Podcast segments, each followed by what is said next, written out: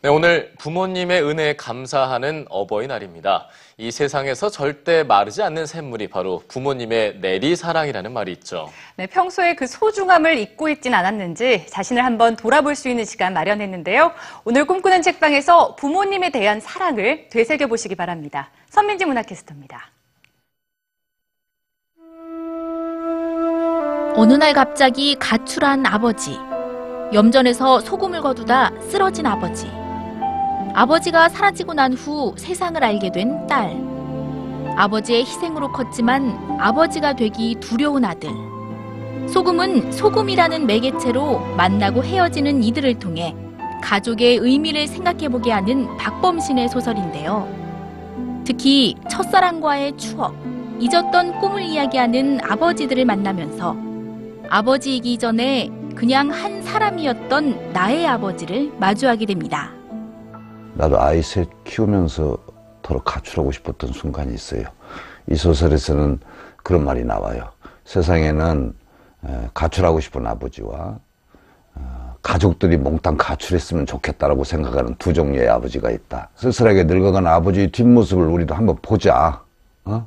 그들은 무엇을 얻고 무엇을 잃었던가 하는 것을 그 구분 위해서 볼 수 있지 않겠는가.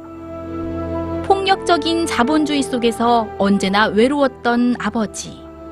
어느새 눈시울이 붉어집니다.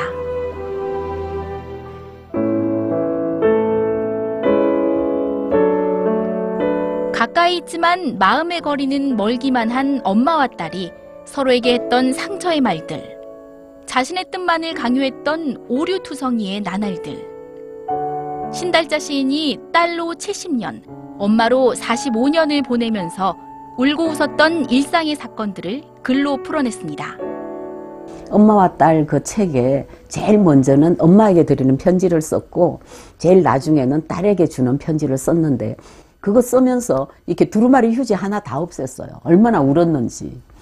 근데 이상하게 엄마한테 주는 말도 보니까 다 미안하다고 쓴 거예요. 또 딸에게 쓴 편지에도 미안하다는 것밖에 할 말이 없더라고요. 너무 사랑하기 때문에 더 쉽게 상처 주는 엄마와 딸. 저자의 담담한 고백을 들으며 독자는 결국 가장 소중한 사람이 엄마이고 딸이라는 사실을 깨닫게 됩니다. 천둥도 벼락도 폭풍도 폭우도 다 가슴으로 사겨내면서 침묵하는 이 세상의 엄마들. 바로 딸의 행복을 온몸으로 빌고 있는 것이다. 엄마는 딸이며 그 딸은 다시 엄마가 된다.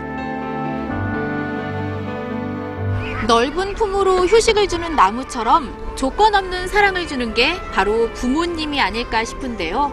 너무 가까이 있어서 미처 몰랐던 부모님의 소중함을 두 권의 책으로 느껴봅니다. 꿈꾸는 책방 선민지입니다.